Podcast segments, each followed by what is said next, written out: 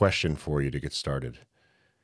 Can you think of the name of the company that produces the content that you consume the most on the internet? For me, the answer is Starting Strength. Second question Can you think of another company or a brand that produces the highest quality content of all the content you consume? For me, that's Starting Strength. So I show my support by subscribing to the network. It's $8 a month. You can sign up at network.startingstrength.com if you can afford it, if it's no big deal. If eight bucks a month is a lot of money, don't sweat it and just keep listening for free. Uh, speaking of the rich and the poor, if you're the former, you might be able to afford our gyms. But the good news is the first session's free. It's a free 30 minute coaching session. And if you mention this ad spot at any participating gym, you will get a free 30 minute coaching session. So those are our ads. We are sponsored by ourselves.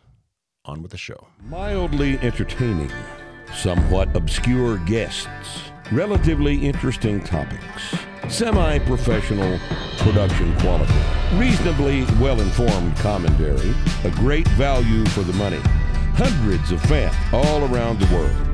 It's the Starting Strength Gyms podcast with your host, Ray Gillenwater.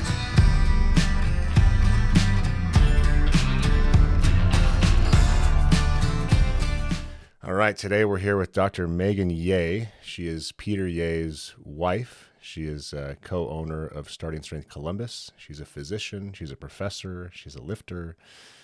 We're going to get to know Megan today. So, Megan, welcome. Would you mind uh, giving us the down low on your medical background? And, and then I want to talk to you about your numbers under the bar. Sure, sure. So happy to be here. Um, so I'm actually an assistant professor of clinical medicine at Ohio State. So um, I am an internist by training, and I work as a hospitalist, which for those of you that don't know is kind of like your primary care doc when you're admitted to the hospital nowadays. Got it. Okay. So I see all different types of patients. Um, I have some of my own patients. I work with consultants. Um, I work in all the hospitals we have, so cancer, cardiac, rehab, um, and just the general hospital as well. So, well, maybe we can start with some education right out of the gate because um, I'm not familiar with what a hospitalist does. It's always occurred mm-hmm. to me that when someone goes into the hospital, there should be someone that is uh, responsible specifically for that person's care. And it's never seemed to be that way for me, anyways. I've uh, had a few run ins. Is that is that what that is? Are you the one who's responsible for ensuring the patient gets care and is and is uh, managed from from start to finish? Correct. So um, most of the times when you're getting admitted to the hospital for a problem, I'm the person that's seeing you down in the emergency department.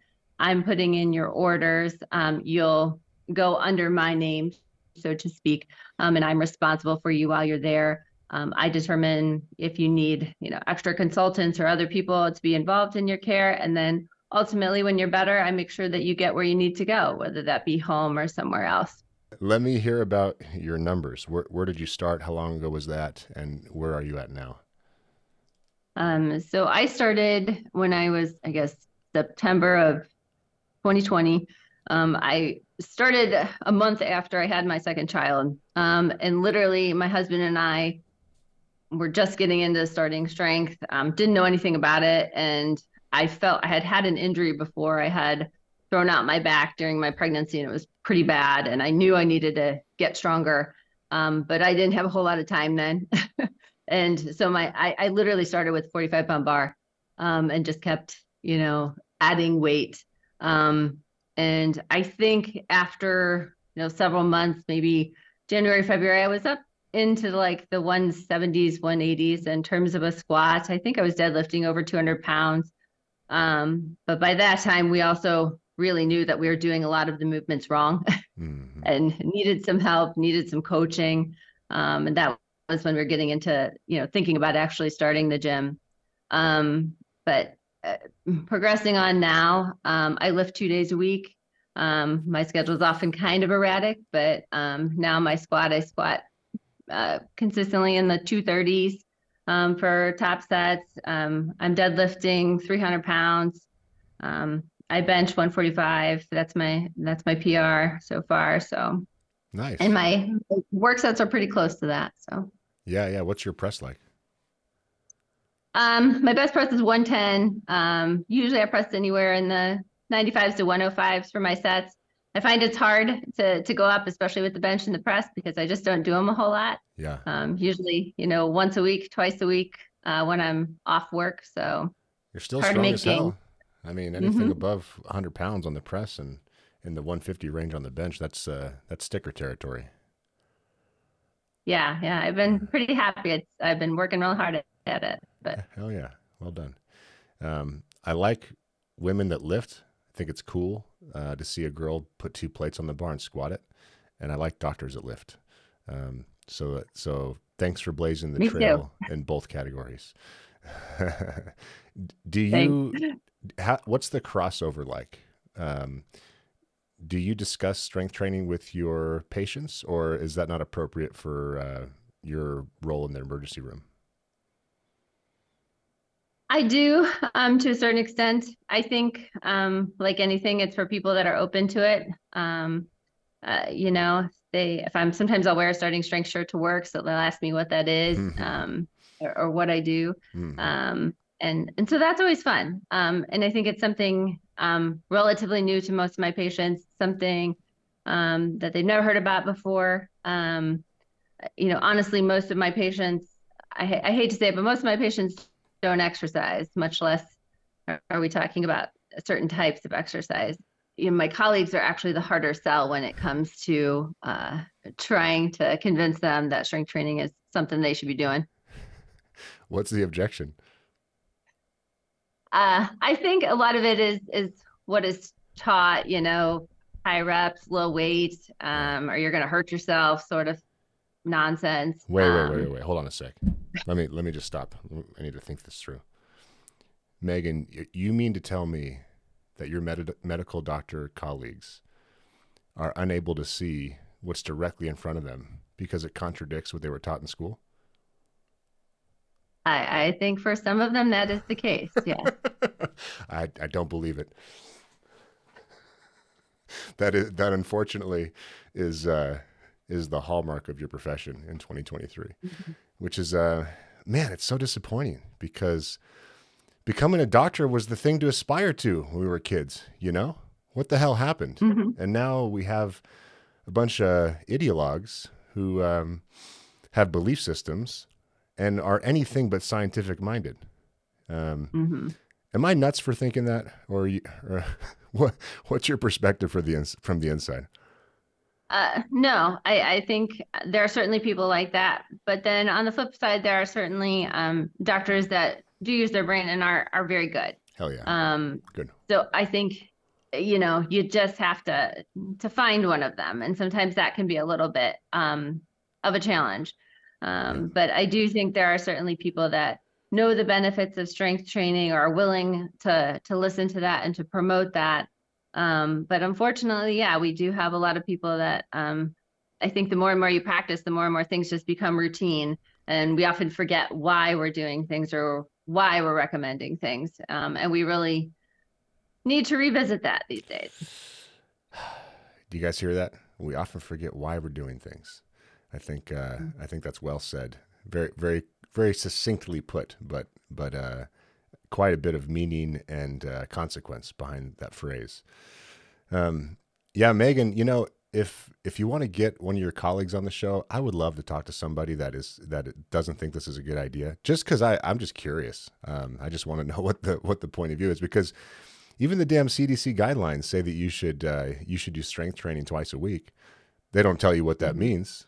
Um, and you know, That's exactly right. Right. I, I think that's the problem, right? Sure. We're not prescriptive enough with what that means. right, Um, it's, you know, and I can agree. I don't know how a patient is supposed to know what the heck to do because they tell you you can use weight machines, you can use your own body weight, you can use this or that, but um, you know, you're going to spend a lot of time on those things, but they're not going to be near as useful as picking up a barbell sure, um, sure. for a variety of reasons, which we can get into. Um, so, you know, I don't have all the time in the world to to spend exercising. I wish I did, Yeah. um, but you know, if I want to train for me, I want to do the most efficient thing.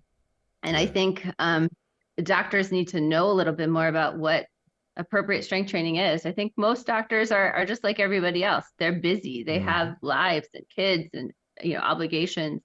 And you know, it's hard enough for them just to fit any sort of exercise in as well. Um, much less strength training. I think strength training is often the the forgotten child, you know.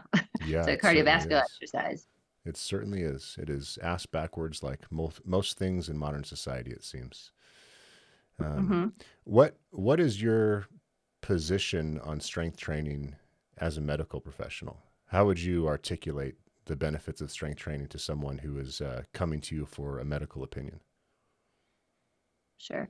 Um, I think it's something that everybody should do. And I think as you age, it becomes even more paramount um, to maintaining your health and your physical functioning. Um, and why do I say that? I think it's largely because of the changes that take place with aging.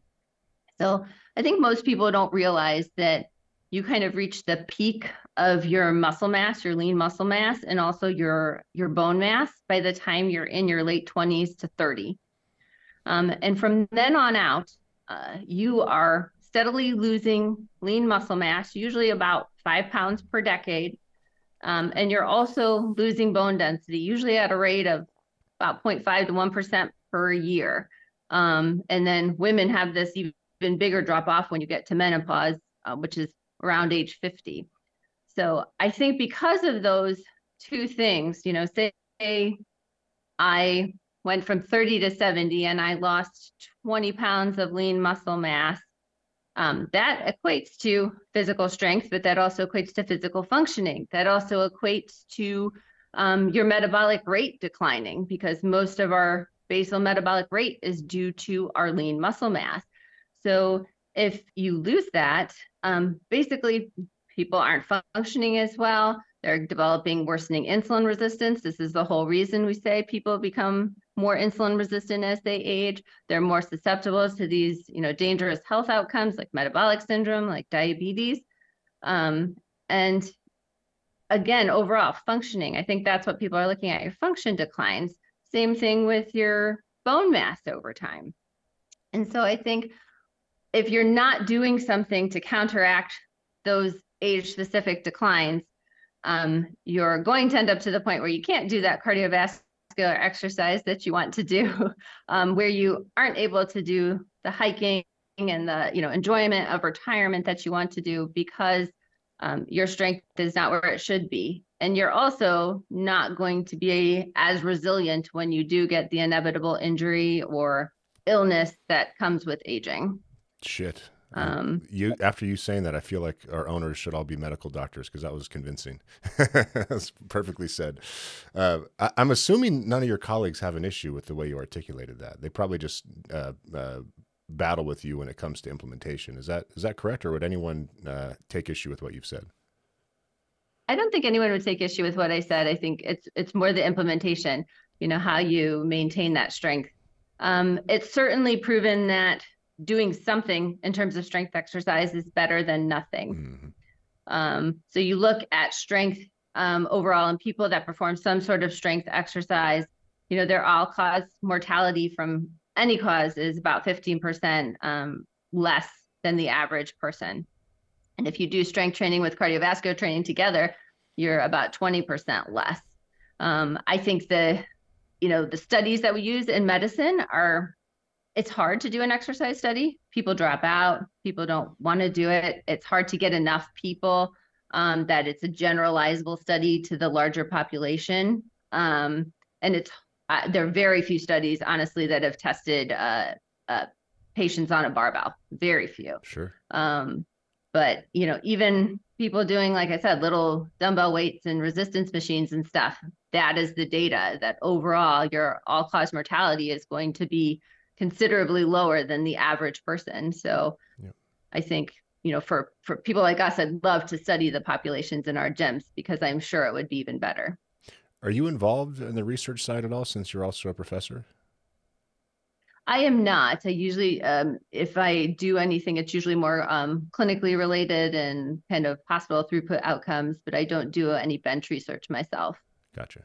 Yeah, I, had, I was curious about the way the research world is is going down these days. I have some peripheral awareness about the sources of money and the incentives and the stuff that is studied versus the way it isn't studied, um, the quality of the studies being done and the qualities of the journal, the quality of the journals that they're being published in. Um, mm-hmm. Do you mm-hmm. follow this stuff closely at all? Do you have any opinion on any any of that stuff, or? I do. I think in general, um, you can kind of say that um, uh, conditions that are more common um, are going to get more money uh, and are often well funded. You know, heart disease, diabetes, um, but there's certainly a lot of bias uh, that goes into all of that, right? Um, because you now have drug companies that are marketing directly to the consumer with all these commercials. I mean, you can't watch TV these days without seeing a commercial for this or that drug. Mm. Um, and that's because that marketing works. You know, people actually ask for this specific drug or that specific drug. So, and I think drug companies ultimately make money by having um, drugs that are um, effective or seen as effective. So, um, I think uh, a lot of times you are getting a lot of, of bias in some ways. Um, but at the same time, um, there's a lot of other conditions, say like infections that we've rarely developed new antibiotics for in years mm. um, because it's just not um, a huge moneymaker. Yeah. Um, yeah. So you, are yeah, I see what you're saying when you when you say that uh, the the most common conditions are the ones that get studied, with the caveat that the solution is profitable for the people funding the study um, and for the people providing the solution. If the solution isn't profitable, it's probably not going to get studied. I think a good example of this is I'm not sure if you're following the peptide space at all, but BPC 157 is all the rage. I've got a close mm-hmm. friend of mine who's suffered from IBS for years. And uh, BPC 157 did the trick and also helped him with some joint pain and stuff. And it's a pretty clear cause and effect and um, a lot of guys that are interested in in solving their own problems outside of the standard medical protocol are qu- well aware of this, and it's kind of uh, tribal knowledge amongst the uh, the those of us that care to to to look at things ourselves. And um, I just fear that simple solutions like that may never get the attention they deserve because you can't make some exotic patentable drug that a, a Pfizer or a Moderna can profit heavily from. Is is my perspective as an outsider skewed, or do you think I'm relatively on the right track?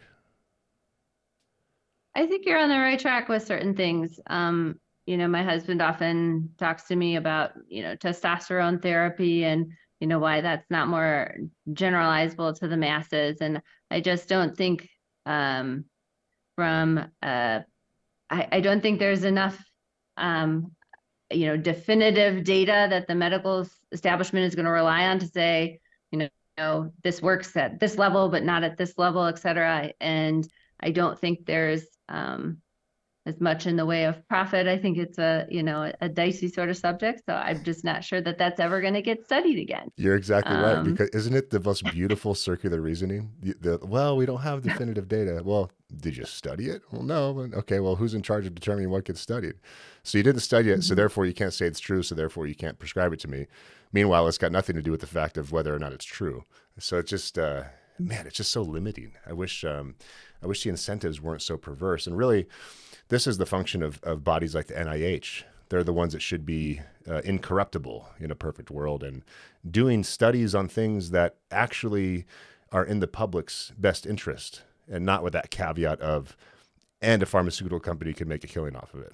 And the word killing has a has a, a double meaning in some cases, unfortunately. um, mm Let's get off this uh, this deeply troubling topic for a minute here, and um, let's let's go back to your uh, your pregnancy. So you were saying you were having some some back pain. Tell me about that, and, and let's hear how things went after you um, healed up from the delivery and then started training.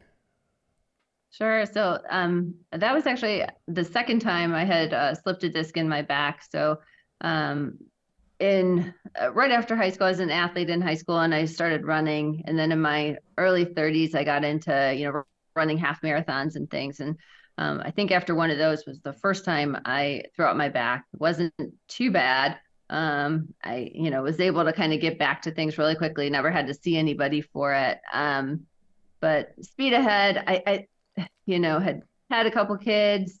Um, again, and I was just literally at this point, I was pregnant with my um, second child, and I was bending down to pick up my daughter, and I just felt something go. Mm. Um, and at that point, um, I was 32 weeks pregnant. You know, you, know, you can't take any NSAIDs or any of all the good things. Oh, um, poor thing. The doctors won't let you. So I just sat for a week uh, and a lot of pain. Um, it made the delivery seem like nothing. Um, Moms are so, so tough. All you do is think you're yeah, tough. So, go, go, go hang out with a pregnant woman. um, but I think I, I, think by then, you know, I knew I wasn't doing anything but running, and I hadn't done anything like that for a long time. And I think over, over time, I knew that I was just not as strong as I should be, and certainly not um, in some of the right areas. You know, I never did. I had kind of lost any sort of strength training whatsoever after having my first child, and um, I think, you know, I think my back was really weak. Honestly, when I started strength training, I still didn't really know how to set my back in a deadlift. And I remember going to the seminar the next April, and I, I fear I made one of the the apprentices that was going for their SSC fail because they just couldn't teach me how to set my back. Nope, nope. You didn't make them fail. They made themselves fail by not being prepared. Yeah, it was. um, if you, you can't know, get I, a female, because female women have have uh, bendy spines typically. So if, if you can't get a, yeah. a, you know normal body weight woman to set her back, that is a, a coaching problem and not a training problem. So rest assured, you can relieve yourself of that guilt. All right. Ah, uh. But um, but no, I mean the funny thing was, you know, the stronger I got, um, I think uh, one of the great things about strength training is that I can feel muscles that I have never felt before. Mm. Um, you know, it took me a long time to be able to feel my lats, to to be able to, you know, feel some of these muscles that I'd never moved, and I think that's because they were just not ever exercised yeah. before. Yeah. Um, and you know, as I got stronger, I didn't, you know, I think I had one kind of back tweak with a deadlift while I was initially starting, but other than that, you know, my back feels great now. Um, and I, you know, I don't have the pain. I think my flexibility has gotten a little bit better, which was a major thing that I, I lost um, with the first time that I, I slipped a disc. Um, and I just don't, I think mentally, I don't have that worry um, that something's going to happen again in the future. That's huge. Um, and that's honestly more of a relief than anything. Yeah, yeah, yeah. You know? When you sign up for a clinical trial, for example, one of the main questions they ask you is, uh, you know, does this affect um, your quality of life, or do you fear that there might be a negative outcome because of this condition that you have? And uh, that mm-hmm. psychological load is is uh, is a serious it's a serious burden to bear. So, well done on on taking steps to improve your situation. Um, having a strong back is great. I've I've suffered from back issues my whole life. I was in a sledding accident when I was just a kid, and uh, never had a diagnosis or anything. But I, I, could I walked poorly for several months. I couldn't jump for over a month. Uh, something I don't know what I did back there, but uh, that was the beginning of a of a lifetime of back problems. And um, my back still isn't you know it's definitely not perfect, but but I know I can feel that the muscle surrounding my spine is is protective, and uh, I'd, I'd, I'd hate to imagine what sort of condition I'd be in if, if I didn't have a big, strong back. So mm-hmm. applies to all human spines, you know, male or female. You've got this, uh, we're bipeds, you've got, you've got all this load on these uh, vertebral discs, and um, you can support that load with a nice, thick scaffolding of muscle, and that applies to both sexes. And that's, uh, that's protective and improves your function and is, uh, nothing but positive as far as I'm concerned. So, so having a strong back is crucial. And if you deadlift with your hips high, you're going to get a lot of work on that back because it's got a whole big range of motion to go through as you as you extend your hips. And if you do the same and bend over in the squat, you uh, subject your your back to quite a bit of load and moment moment load at that, and then you've got to overcome that and keep your back in perfect rigid position. And then over time, mm-hmm. it, it gets stronger because the function of your back muscles are isometric. So you keep your spine in perfect anatomical posi- position by engaging your back muscles isometrically, and then you slowly increase the load over time, and lo and behold, your back gets stronger and life gets better. So this is uh, mm-hmm. this is one of those things I wish the medical community would understand because, I mean, what percentage of uh, I actually knew at one point like what percentage of sick days were caused because of back pain. It was in the double digits. I don't recall offhand. Um, the the amount of suffering that people endure, the the number of people that have become addicted to, to um, legalized heroin uh, as part of our wonderful medical system um, is significant due to back pain that is probably resolvable in a lot of instances. Um, do you mm-hmm. have any reflections on on how you've solved your back problems versus what you're seeing every day in the field? And and I also note as I ask you this question that one of the main problems is that that other phrase loaded with meaning that you dropped on us, which is um, most of my patients don't exercise. most of my patients don't exercise. That's not mm-hmm. a coincidence. Um, but but so that that aside, what's what what do you see? Because as an outsider looking in, it feels like this should just be prescribed. You know, I prescribe you need to go deadlift at least once a week, and there's here's a gym nearby that can do it safely for you. You know. Yeah, um, we don't do this well. I don't think as a medical profession. Uh, uh you know, very commonly, I think the thing that irritates me the most um, is when one of my lifters says they're having a tweak, says they're having some pain in a joint or something, and they go to their physician, and their physician tells them, you know, may take x-rays, you have a little arthritis there, you should stop. You should not do this anymore. Um, and you should rest. Uh, that drives me insane uh, because people are not going to get better. You're not going to to physically improve yourself unless you do something that is um, of an intensity that is going to drive an adaptation. Um, and so, you know, the commonest most common thing will, you know, physicians will prescribe for people is walking.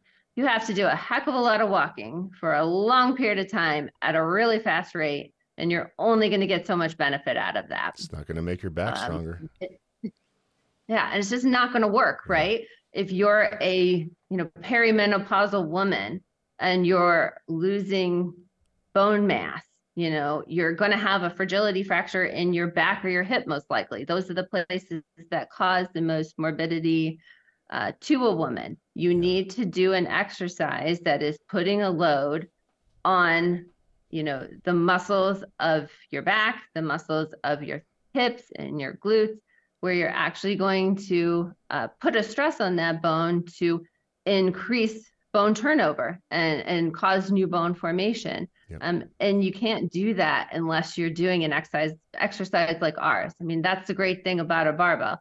It, it's you can infinitely add weight. Um, it's a compound lift. You have to involve numerous muscle groups, and you have to balance all the time while doing it, mm. um, which helps you in other ways. Helps to prevent falls as you age. You know, all, all these things. Um, I I just can't believe that more people aren't recommending it. I think there's a lot of concerns about safety and doing it effectively. And I think a lot of physicians think patients are going to see the personal trainer. And, and believe me, we know that you can go and get a personal training degree in a weekend uh, and go work in a Globo gym. Mm-hmm. And I am sure that, you know, I have seen it. I'm sure a lot of orthopedists have seen, you know, some significant injuries from people that go to personal trainers like that. And um, you know, get injured. Uh, but I think with the proper technique, with the proper coaching, the proper programming, rest, recovery, um, and with the proper load, uh, you can really make a significant difference. That's why strength training works so well, and the type of training that we do is is especially effective. One of my biggest gripes with the medical culture in this country is my perceived, uh, my perception that that most MDs are thinking one layer deep. So, okay, you just told this gal that she has arthritis in her back. Who doesn't, first of all? And you've just suggested that she become sedentary to resolve that problem, mm-hmm. even though you know that that's not going to resolve arthritis. And even though you know that the deadliest thing you could do is be sedentary.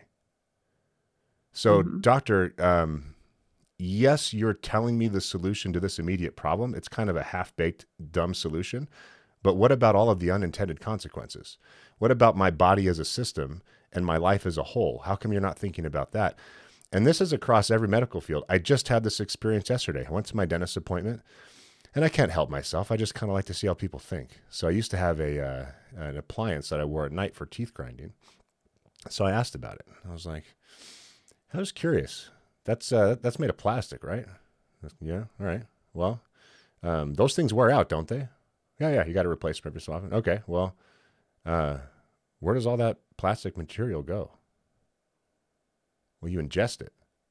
And for those of you interested in this topic, go go Google and Bree put a put a, a link to this in the description. Go Google the chemical that's used to make plastic flexible. And then you tell me if you want that in your mouth. And then you tell me if you want to be ingesting that every night. No one I, I spoke to about it had even considered that.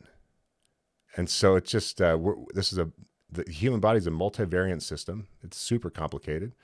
You affect one thing over here, it makes, it makes an impact over here. And, and yet, I feel like the medical community is totally myopic. You come to them with a problem and they're just telling you specifically how to solve that problem, which may or not, may not work. And it totally totally does not consider the big picture.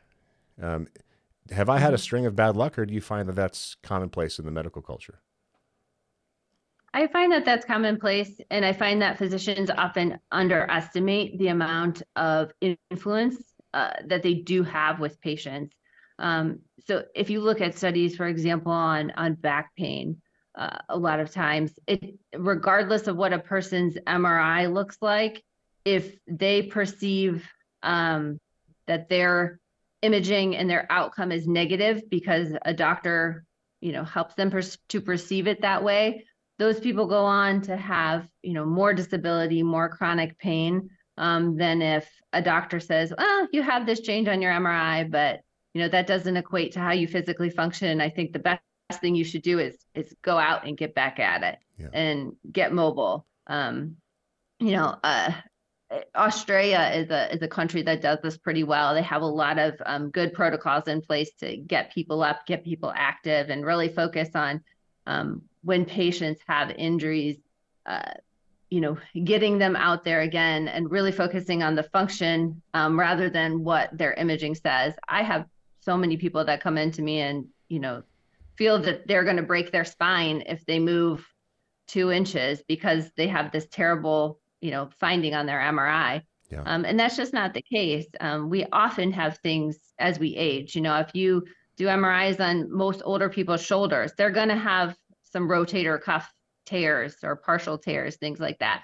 It doesn't in any way to equate most times to how they're functioning. Who cares? And they wouldn't even know about it if you didn't MRI the shoulder. Sure. Um, yeah. And so I think I think we're in this age where people either don't pay enough attention to their health or they're hyper focused on it and they latch on to all these little things that really don't necessarily mean much. Yep. Now, there's a lot of gray in medicine. You could have the same injury as me, and we can have totally different responses.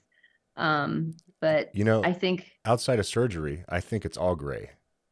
Mm-hmm. You know, mm-hmm. I think I think really, everything's on a continuum of probability, and there's a, there's no there's not much certainty in the practice of modern medicine. There's not, um, but we pretend no. that there is.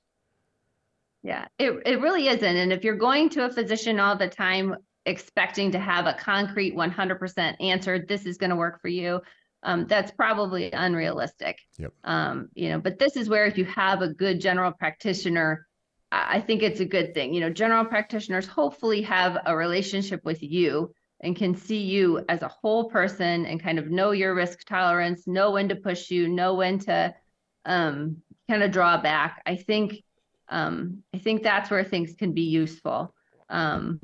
But at the same time, uh, you know, I'll say it time and time again: if you can prevent a disease from happening, you know, before it starts, that's much better than having to deal with a disease once you get it. No doubt about that. And unfortunately, most of us, uh, especially as we're young, don't really understand what it means to be unhealthy, and we take our health mm-hmm. for granted.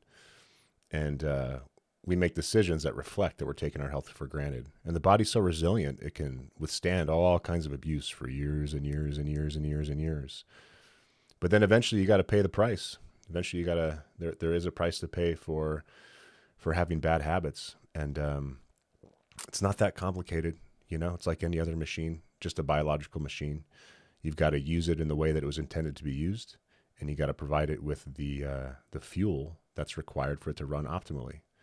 Um, so using it the way it mm-hmm. needs to be used is moving it around, Um, uh, since it's biological, it needs it needs uh, stress needs to be applied to it.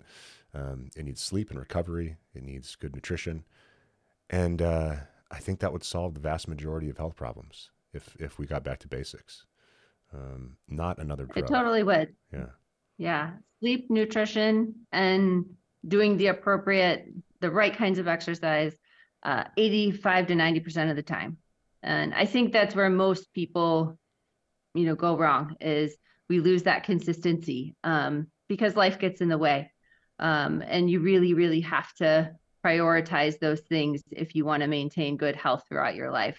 Yeah. Um, you know, we can't change our genetics. We can't change bad luck.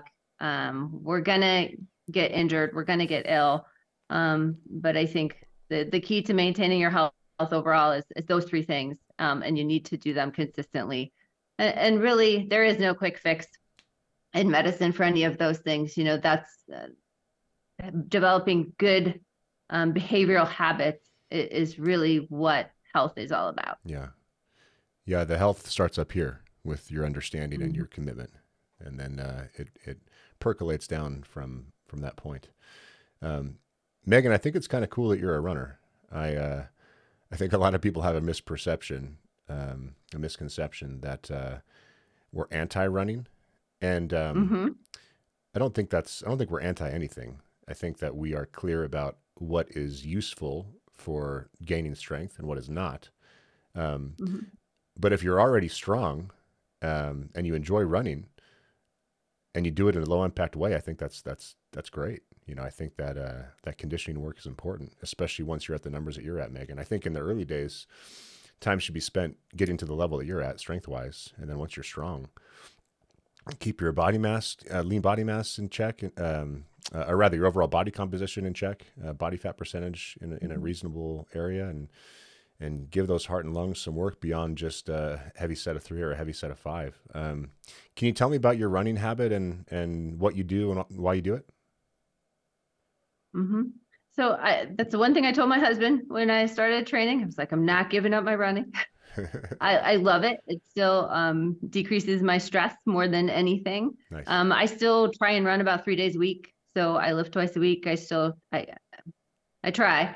Um, I don't run uh, near as far anymore. Um, I'm not running any half marathons. You know, three to four miles is usually all I'm doing at a time, mm-hmm. uh, basically because that's all I have time for. Mm. Um, and I'm a lot slower, um, but I'm doing it more for enjoyment. I'm not necessarily training for any race.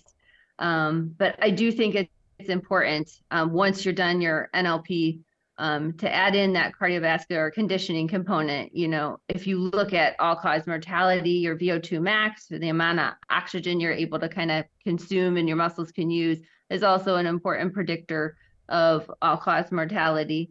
And again, I think uh, from a, a metabolic standpoint, um, having good cardiovascular conditioning is important. Um, and doing that with strength training um, is the best thing for your body. Um, so I think overall, I would advise anyone to do it. And I do think it's important, especially if you have some body composition goals um, in the future. You want to maintain, um, you know, a certain amount of fat mass, to lean muscle mass, things like that. But um, I, I, would always encourage people if they're trying to lose weight to develop a good um, overall base of lean muscle mass first with strength training. Um, because I, I can tell you once you do that, you're so much more metabolically efficient mm. um, in terms of utilizing excess calories, um, having a you know a higher uh, basal metabolic rate. That it's going to be easier to make minor tweaks to your nutrition um, or do a little bit of extra conditioning um, and actually see some more um, positive weight loss, I guess.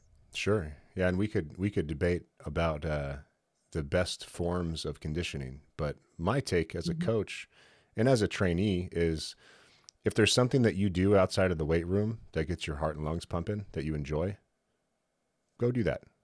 Go do that. Mm-hmm. As long as it's not uh, overly stupid and is going to cause you significant problems. But running certainly doesn't fall into that category. And uh, running running's a good time. You know, if you want to mm-hmm. get your face out of the screen um, and just just kind of push through the discomfort and find like a nice meditative flow state rhythm, clear your head, do some thinking, to put on the shoes and go for a run is a good time. Um, are you slow now, slower now because of the the body? I'm assuming you gained some body weight. Is that why? I've gained about 15 pounds Nice. since I started. Yeah. So um I started yeah, I think I was I was 168 when I started. I was I had just had my kid a month before. For a hot minute, I got down to 160, which was my pre-pregnancy weight, and then I gained it all back again uh, within a couple months. Yeah. Um, and then I, I have not seen the 160 since. So Talk to me about that. How do you feel about your your body weight and and uh, for yourself and in general on the topic, especially for women and your your you know your your shape and your body composition now that you're that you're strong. Sure. Um, it, it was different. I wasn't expecting it in in all honesty. I wasn't I think I was pleasantly surprised, but also a, little concerned. I was not expecting to gain as much weight as I had. I can tell you I'm still the same size um, in terms of clothes. And so that that makes me feel good, Yeah. I guess. Um, certainly if you want a bigger booty, uh, deadlifting and squatting is where it's at. Uh, I, I don't understand people that you know want a Brazilian butt lift. My gosh, you just all you have to do is deadlift and squat for a little bit. Yeah, shit. and the Um, fat they put in your cheeks ends up running down your leg and into your ankles. Apparently, that sounds. Uh, Yeah, You know, don't get me wrong. I'm not up to speed on the latest tech, but this just seems insane to me. No, it, it's crazy, and it's it, there. You know, plastic surgery is so common these days. I mean, the the you know procedures have just skyrocketed because everybody wants a quick fix, Sure. and it's just beyond being gross. It's just not tenable. You know. Yeah, yeah. Um, shit. You're gonna have someone put you in a medically induced coma, pay them thousands of dollars to change the shape of your butt. When you could just Yeah. go do something that's good for you that also changes the shape of your butt as a nice side effect. Fuck. Correct. Yeah. Yeah. It, it's it just it seems so logical, and yet people don't do it. Yeah. Um, but yeah, I mean, I I think um, you're not going to get super muscly. I know that's probably the most common thing I get from my female colleagues is I don't, you know, if I lift big time weight, I'm gonna gain too much muscle and and look too big, Yeah. and it just irks me to to death because to me that's like leaving health on the table. That's like saying I only want to be 75% of my, you know, absolutely healthy and settle for, you know, a lower lean mass and a, a lower bone density because I don't want to look big.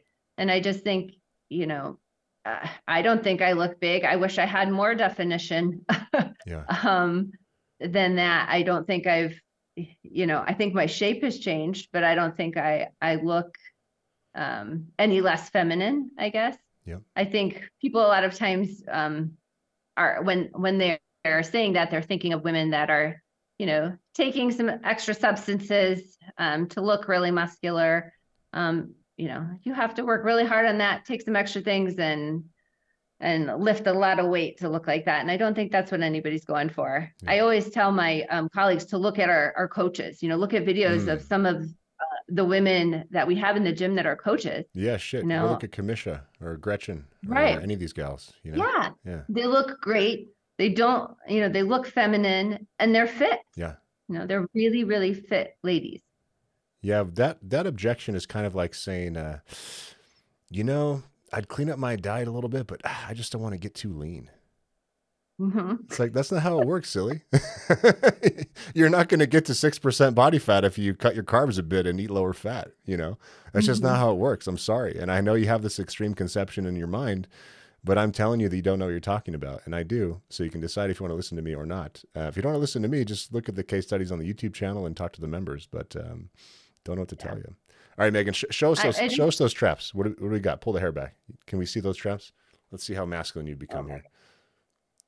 Oh gosh. Look like a normal girl to me. Shit. All right, biceps. Let's go. What do you got? Ugh, look at that disgusting muscular arm, Megan. You've uh, you've clearly. I know. I know. Terrible, isn't it? All right, there we've proven it. That's a that's a that's a scientific study with a doctor, my friends. We've just proven that unequivocally. How old are you, Um, Megan? And what's what's your height, by the way? I, we should get that out of the way too. Mm-hmm. So I am 41 and I'm five seven. Five seven, and your what's your current body weight? 177. Nice.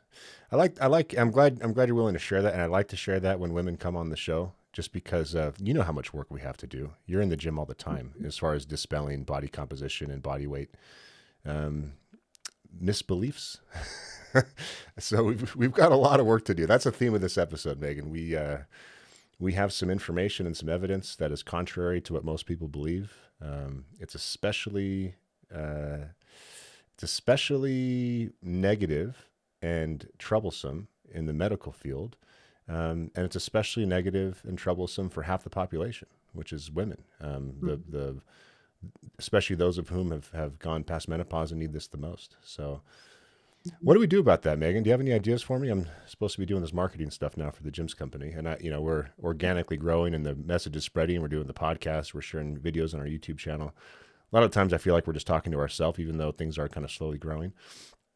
Um, what do we do?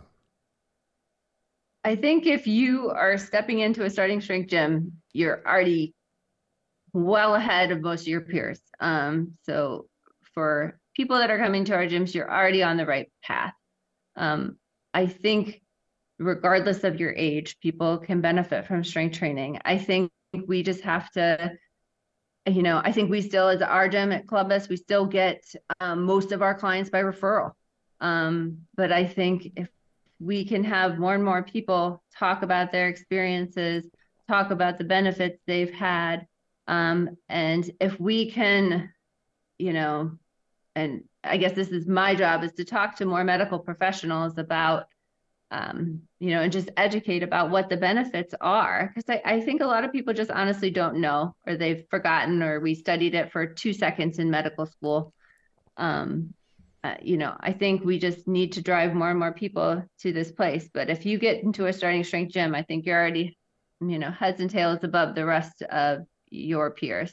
Yeah. Um, well, um, I will be in Cincinnati. You saw my email uh, mm-hmm. in a mm-hmm. couple of weeks. So if you have any members that you'd like to highlight on the channel, I'll bring my camera. Okay. We'll get some case studies going. Yeah. And then um, when it comes to spreading the word in the medical community, if you can think of any uh, specific actions we can take on that, let me know, and I'd like to be involved. I- including, by the way, you seem awfully busy. You're a professor, a doctor, and a gym owner, and a mom. so you probably don't have too much spare time. But um, in any case, I do think it would be outstanding to get in front of uh, a group of, of medical professionals at a conference or in any educational format. And and however we we spread the message, I want to start spreading the message more. I would love to get to a point where your PT after you're done with the you know the nonsense you're required to do for insurance post surgery and also your uh, medical doctor after your blood panel comes back and your BMI is shit and your, the sedentary lifestyle is making you pre-diabetic and you're on the wrong track. I'd love it if the next recommendation was not to go to the pharmacy, but to go to a starting strength gym. And um, even if it's not us, to to to go. It's like even if they just said, go find a safe way to lift weights. Do that two to three times a week. Don't ever miss a week and add weight when you can and keep your reps on the low side. Even if people are doing that on machines, that would be so much better than than what they're doing now. Would it be optimal? No. Do we have a better way? Yes. But um, it would be nice if things evolved towards that, so that when when a medical or when any professional gives you a recommendation, but it's totally generic in nature, and you know they don't have any idea what they're talking about, they're just parroting what they've heard. Um, it's just stunning, right? So it's like, oh yeah, you need to go do resistance training two days a week. Okay, how? Oh, um, well, mm. you know, and then it's kind of like blank stare. It's it's very very similar to a conversation I had with a with a doctor I bumped into at a at a bagel shop a couple weeks back, and um, I you have to forgive me, Megan, but I I like to just bring up topics that uh, you're not supposed to bring up because it's really interesting for me to to just watch people's reactions. So I asked this gal like, hey, so what do you think about childhood vaccines? And her, she looked at me like I asked her if the earth was flat. and I said, um, and she said, oh no, they're great and they, they prevent disease and you should take them. And they're, I said, yeah, yeah, no, I, I understand the, you know, what the, what the story is. I'm just curious. Like, so for example, hepatitis B, can you, can you think of a reason why I should give my daughter the hepatitis B vaccine? Um, um, so it's it's interesting when you peel the peel the layers back. And, and by the way, uh, Megan, I know that you you enjoy learning things, and uh, I know the the Mm-hmm. audience does too. I'm reading this book called Turtles All the Way Down, which is uh, an investigation. Apparently, it's it's anonymous criminal investigators from Israel that dared to look at the way vaccines are studied and brought to market, and it's pretty interesting. So um, we'll link to that in the description too. I I would love to hear your input on something like that. And I've got a, a post on the forum on this topic because unfortunately, I'm not in a position where I'm willing to trust anybody I don't know, especially not a bureaucracy and especially not a random person that has a title, because I do my best to avoid credentialism. Um, so I'm certainly not just going to blindly trust the CDC schedule for childhood vaccinations. Um, so I'm doing my own research and I'm finding that it is it is a minefield. It's an absolute minefield. And the the, the dissenters, whenever there's a dissenter that make that uh, cites data and has good arguments, I always go to find the counters to their arguments. And the interesting thing is, I only find smears about their character, never the never the, never the counters to their argument, uh, especially Dr. Sears. Um, so yeah, I, I no need to respond unless you want to, but this is just a fascinating topic for me, and uh, I love I love how what we do um, impacts health overall, and I'm just fascinated by the way our culture manages people's health and all of the incentives that exist and the structures that exist and the system that's in place, and uh, I find it all very bizarre, fascinating, somewhat disappointing, um, and in some cases encouraging, as you've mentioned at the beginning of the show. Bree, please link to the forum post where I, I wrote a forum with the subject uh, Forbidden Conversation Childhood Vaccination. And um, Megan, I have a few thoughts that I've shared in there. And I'm just trying to purely look at this from a, an objective point of view. Like if I'm an alien that landed on this planet and there's a, Mhm. a standard way of doing things, I'm just trying to verify that that way of doing things is optimal, you know? Um, I would love your opinion on that. And I would love to be educated if, uh, if I'm missing something, because this is a critically important decision. I can't think of anything that's more Okay. important, you know. Um, Mhm. so yeah, I'd love I'd love your input. I've got one more question for you on the medical stuff, and then I want to ask you about gym ownership. What what's uh what's the curriculum like in in college? Um, Mhm. is there stuff that that is clearly not true that that the staff is is being requested to pretend is true for example i guess is the curriculum where it needs to be or do we have we, or do we have the as many flaws as i think we do in the way things are being taught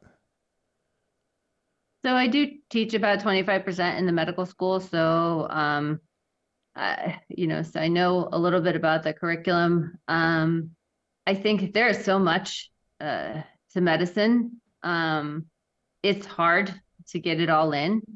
Uh, so your first two years of medical school are typically just book learning, um, learning about diseases, and then the second two years are typically learning from patients um, on the wards. But you know, uh, there are diseases that I remember learning like literally one line on in medical school, and I will have patients that come in with that disease.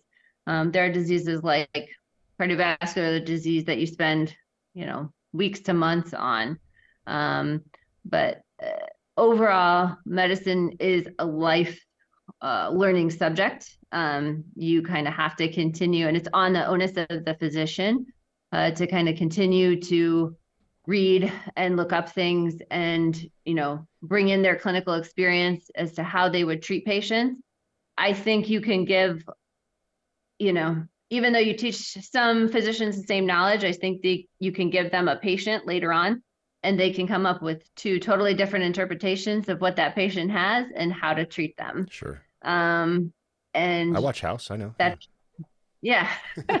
And and that's largely because uh, there is so much gray in medicine. Sure. Um, and i think the interpretation of even some of the data that we have uh, depending on how you're looking at it uh, can and be depend on how it was collected if we're being honest. Correct. Yeah. Um, and which you know which articles you decide to trust versus not trust and and which kind of avenue you decide to take. Um, so i think that's where patients are often frustrated and where there's often you know not a set answer. Um, and and that's why i think you know i want my patients to do their own research i'm happy when they ask me questions you know, and I will give them my honest opinion, even if it's an I don't know, you know, Yeah. um, Yeah. that I just don't know enough about that topic. But um, I, I do think from a curriculum standpoint, I can tell you most medical schools are just overwhelmed. There's just not enough time to teach the students everything and also keep up with all the other things that we need to to do, like their personal days and time off and making sure they're um, you know, mind body health is sound, but then also, you know, uh, getting in their need to interview patients and, you know, being able to talk to people appropriately. There's just so much. Sure. Um, sure. There's a lot. you could to know. spend 10 years in medical school and not not know everything. Yeah, yeah. All right, fine. I'll I'll I'll be more direct with my question. I'll cut to the chase, Megan. Um, does your school teach that there are two distinct biological sexes that cannot be changed back and forth? Forth. They will teach a difference between biological sex and how people identify. Okay, good, good, cool. That's that's uh that's sound. The, the the lines seem to be blurring. We seem to be moving into territory where people where people literally think or are saying that you can actually change your sex, like your biological sex. Um, Yeah. So okay, good. But I've- that's how we try and define it. yeah, that's comforting. Thanks for telling me that. All right, let's end on a happy note, Megan. Um, you can tell my my skepticism and and displeasure with the medical community as an all time high. So, pardon my uh, Mhm. uncomfortable questions. This one will be fun. T- tell me tell me what it's like to uh, to own Starting Strength Columbus. Oh, it's great. It's great. Um, I would highly encourage anybody, um, if you're interested to do it.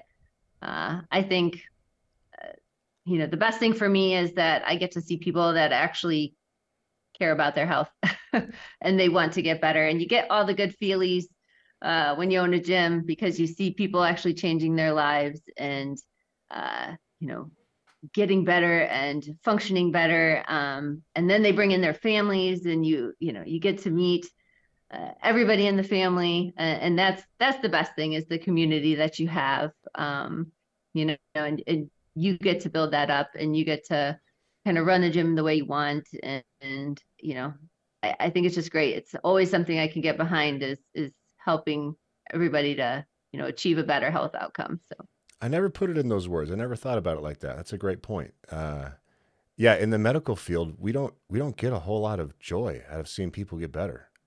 You know, that's not that's not Mhm. our average day. Um, but in the gym, you're seeing people get better every time you see them, and uh, you're seeing people make the right choices. No wonder why I like coaching more than I like riding on the ambulance. Um, yeah interesting. I mean, I think that, yeah, that's my biggest thing. Uh, probably the biggest, you know, problem with burnout in our jobs is, you know, people come back in with the same old thing, Mhm. same damn thing every time. Yep. Um, and they don't make the changes, they don't get better, and you know, you just get a little numb to it after a while. You know, it's it's nice to see patients or clients, whatever, that are taking control of their health. Yeah, one of my biggest problems is uh, uh, I I sometimes care about people more than they care about themselves, and that causes conflict. And um, if it's a stranger, that's totally inappropriate. If it's a loved one, it's a matter of just having tact and knowing when to push and knowing when to let off. Um, but yeah, it's it's nice to be around a bunch of people that understand what it takes to lead a, to lead a healthy life and are happy to put in the work for the long term benefits of uh, of the work that they're putting in. So it's it's rewarding to see that every day. And I know I know Pete loves it. Pete is uh, Pete's a great Oh, guy. yeah. You've got a good husband over there. You guys are cool cool crew. I'm bummed I can't visit the Columbus gym, but I'm looking forward to seeing you guys. Hopefully, if you want to come up to Cincinnati when I'm there. Yeah, I hope so. I hope I can make it. So. Awesome. Um, well, how can people get in touch if they want to watch you lift online or want to send you a message? Do you have uh, social media? What do you want to share? Yeah, so um, Maggie Lifts on Instagram. Um, you can always find me there, um, L-I-F-T-S. Um, I'm also on Facebook. I also am part of the Starting Strength Columbus page. So um, a lot of times I'll be on there. Cool. Anything you want to mention that I left out? I don't think so. All right. Well, thanks for coming on the show. I always enjoy these conversations because there's a lot of stuff I'm confused about. So I uh, I like to get the perspective of someone that's in the thick of it and can hopefully make me feel better or or reinforce one of my uh, conceptions, and then I can do with that what I will. So appreciate you humoring me, Megan, and um, yeah, I'll see you in in Ohio. Sounds good. All right, thanks.